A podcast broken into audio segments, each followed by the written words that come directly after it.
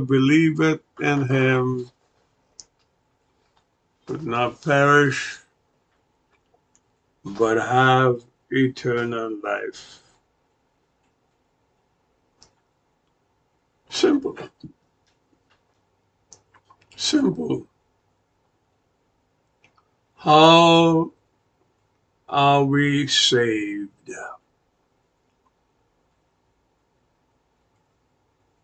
Not by swimming the widest rivers, climbing the tallest mountains, being the fastest runner, or the, or uh, the smartest person, not by passing tests, not through competitions, and God forbid, not even by selection, because his promise of salvation is for everyone. But it's so confounding, so complex to people who don't grasp the simplicity of it. All because of our human intellect, which I dare say we aren't that smart anyhow. Never created a moon or a star. Never created anything. But we perceive anyhow that life is quite complex from a embryo, from a sperm, from an egg, from a tiny little itty bit of nuclei material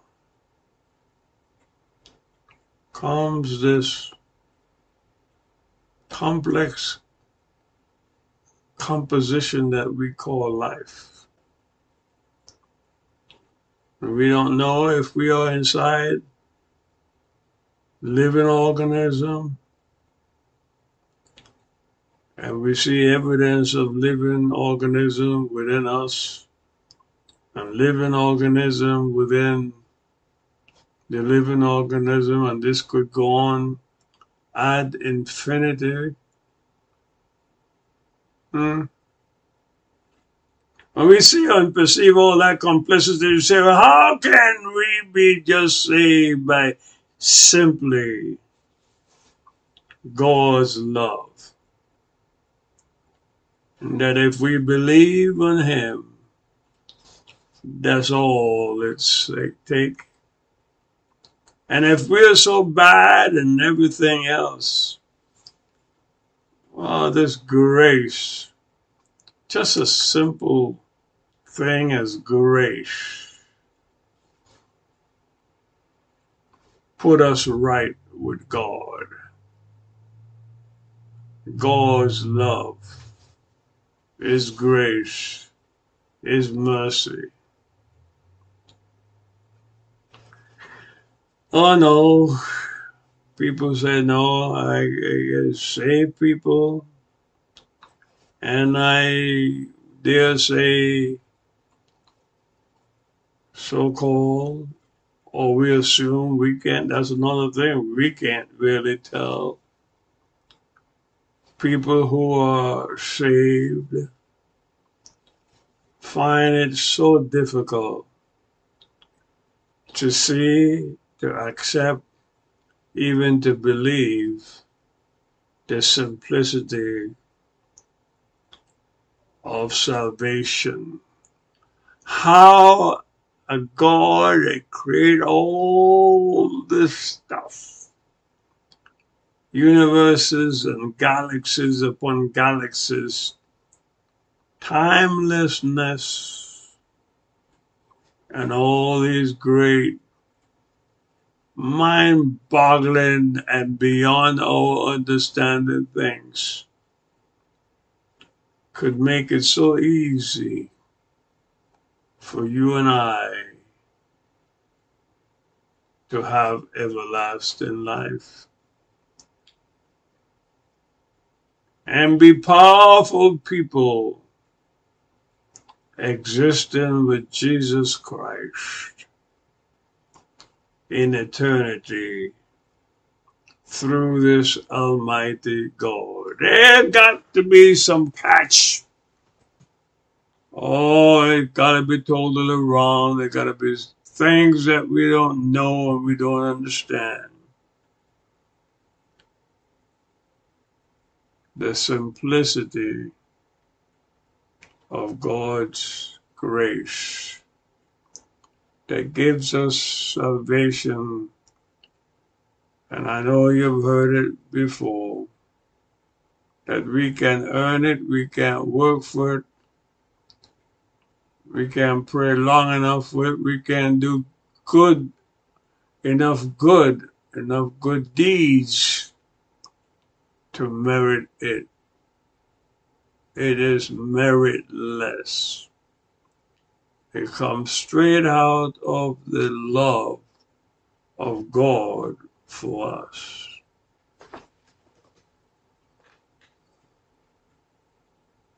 Yes, the simplicity of God's salvation.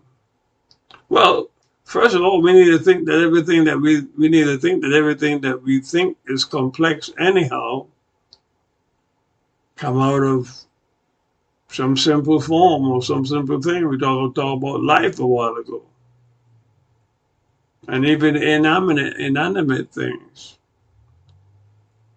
There was one grain of sand before there were countlessness to sands all over the place, all over the world. Doesn't everything seem to start up from our understanding in simple entities anyhow, at least what we perceive and understand to be. I dare say it's a lot more complex than that, but that doesn't matter. It's just it, it, it starts someplace. So you and I, some tiny organism some very, very, very small entity becomes this complex entity that we call a human being. Or for all other creation, creation, we could say the same thing. I want to share with you one of the real reasons that people find it so hard to believe. It's not only because we sense that things around us are so complex, so therefore salvation would have to be complex itself. It's the very thing that would seek to take away our salvation from us, and that is sin. That's what makes salvation seem so incredible. And always making us think that there's something that we have to do to earn it. That there's something complex about it, that someone can achieve it in some can't.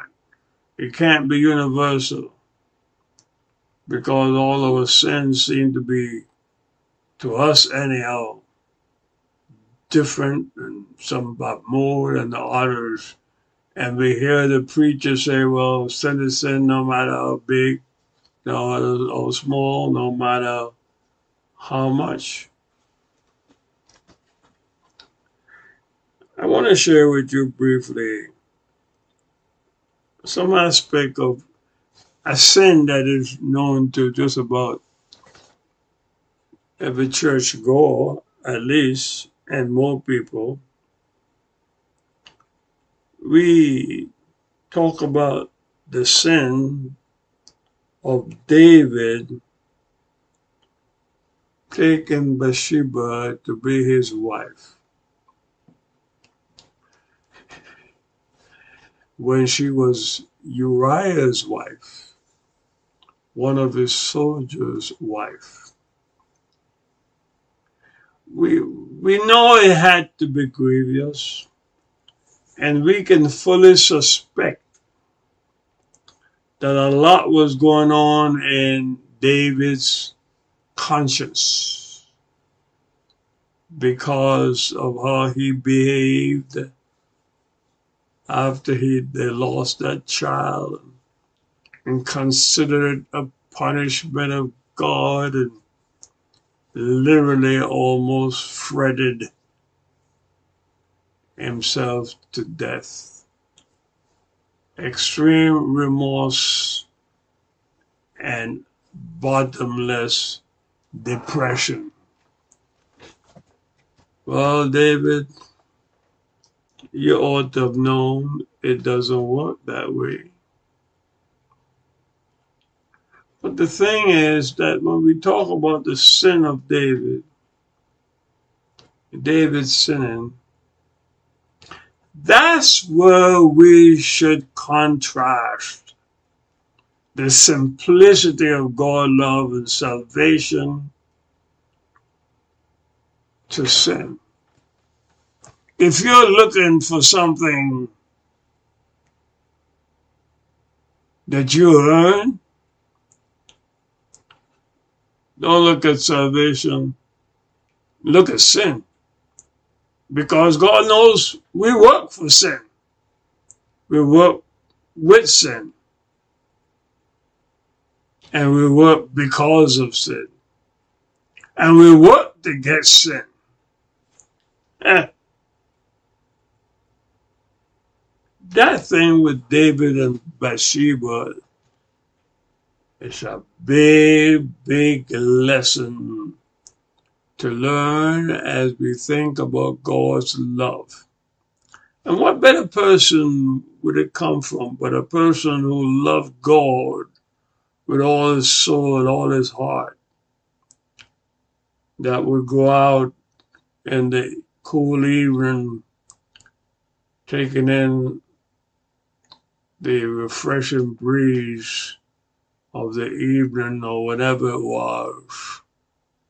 And the way houses were built in that way. We think about houses today and no, no, no, no. Even a lot of the gospel story, don't. Somebody came to your house. The, the, the people literally kind of live, you know, extremely close to each other. Building material, I mean, and the time and the efforts and the and the material itself and the equipment to build, you know, you don't build.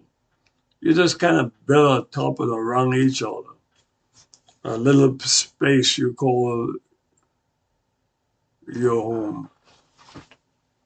Well, the king uh, would have some copious place in compared to the ordinary folk, but the first thing is about it is that David knew quite well that kings and high noble people, a king like himself, could do just about anything to anybody at any time. And if he wanted a concubine or wife, it didn't matter what it was, somebody else's wife. He just, uh, and very little would have been said about it.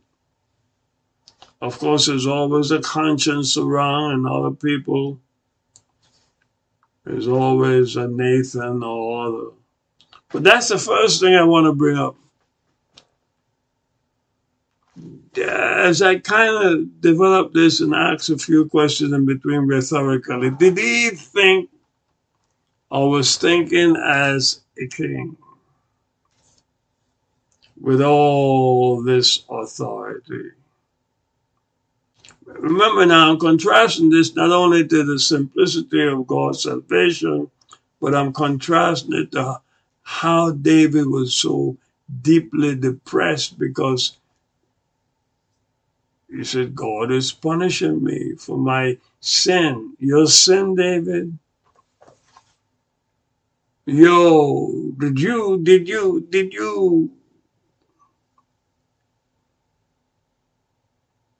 take Bathsheba because you were the king? Oh, oh, wait, wait a minute. From the time of Moses and throughout history, definitely in the time of David, soldiers going out to war would often, and we believe in David's army, generally and mostly sign a contract of divorce. And they did it to protect their wives and their families. So if you're going out to war, you want to make sure that if you die in battle, if you don't come back, your wife would have to go through all the rigmarole, as we call it, all the legalistic thing, in order to get married again or to, or to, or to have, God forbid, some inheritance through somebody else, unless she was able to prove that she was not connected with another man. And that was often done as a soldier going out to battle. And many scholars, not about just about all scholars, believe that it was very likely that Uriah as such an agreement, such a contract, that if you were killed in battle, he would be divorced from his wife you got to think about divorce a little bit different from what we think about divorce. The, legalism and all that stuff. If you read the Talmud, you know, the commentary on the Hebrew Bible, you might, you should get a better sense of it. So number two, David, um, yeah, yeah. If it wasn't you just taking totalitarian authority over Uriah's wife. David, did you you have a you you had a lot on your mind, your conscience, when you believe God was punishing you for that sin, that sin, those sins. David, did you did you send Uriah into battle in the front? So that he would be killed, so that you could justify, not that she didn't have a husband anymore, that, you know, as we pursue, peruse the scripture, we come to that conclusion, or was it more than that? Was it part of your plot that you could justify your grave indiscretion? Through the law of divorce. And David, sin is this tangle weave that we, this tangle web that we weave. Uh, once you start going down that road, it becomes more and more complex. Sin. The problem with folk, the problem with you and I, the problem is that sin is complex.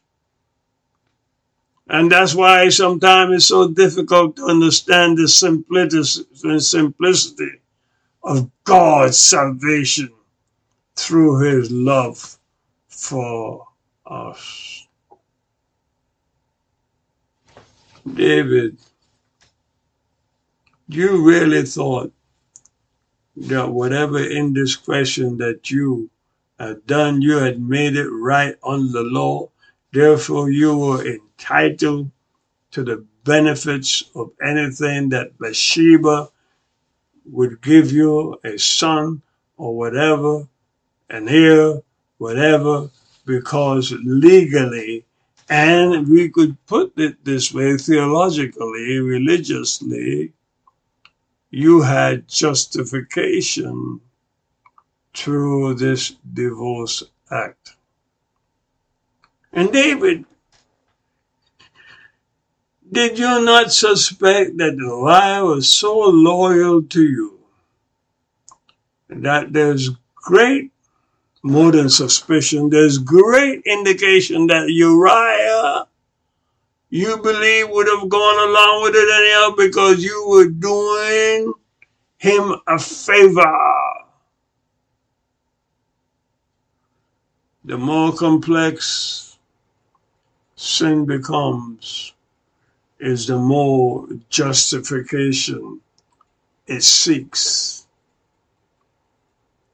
But the love of God and the simplicity of salvation doesn't seek any justification because God is the justification. That is, that is it. David, you love God so much. And you started down that slippery road. And it was hard for you to accept what a rotten human being you were on this particular occasion, anyhow. That you would seek to justify yourself to the law, justify yourself with God. You can't earn salvation. You ought to know that you can't even earn God's love. He loves us because He's God. David, one more thing. David, is it so much to understand how simple God love is to us and our salvation. That's all we have to do is ask.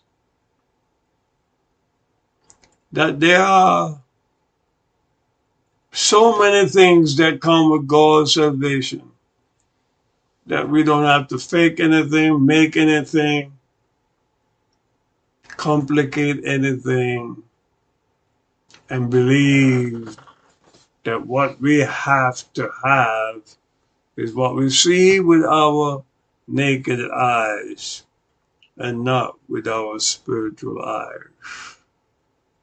God so loved you, David. God so loved me. God so loved all of us that He made it simple to be saved. Amen. God bless every one of us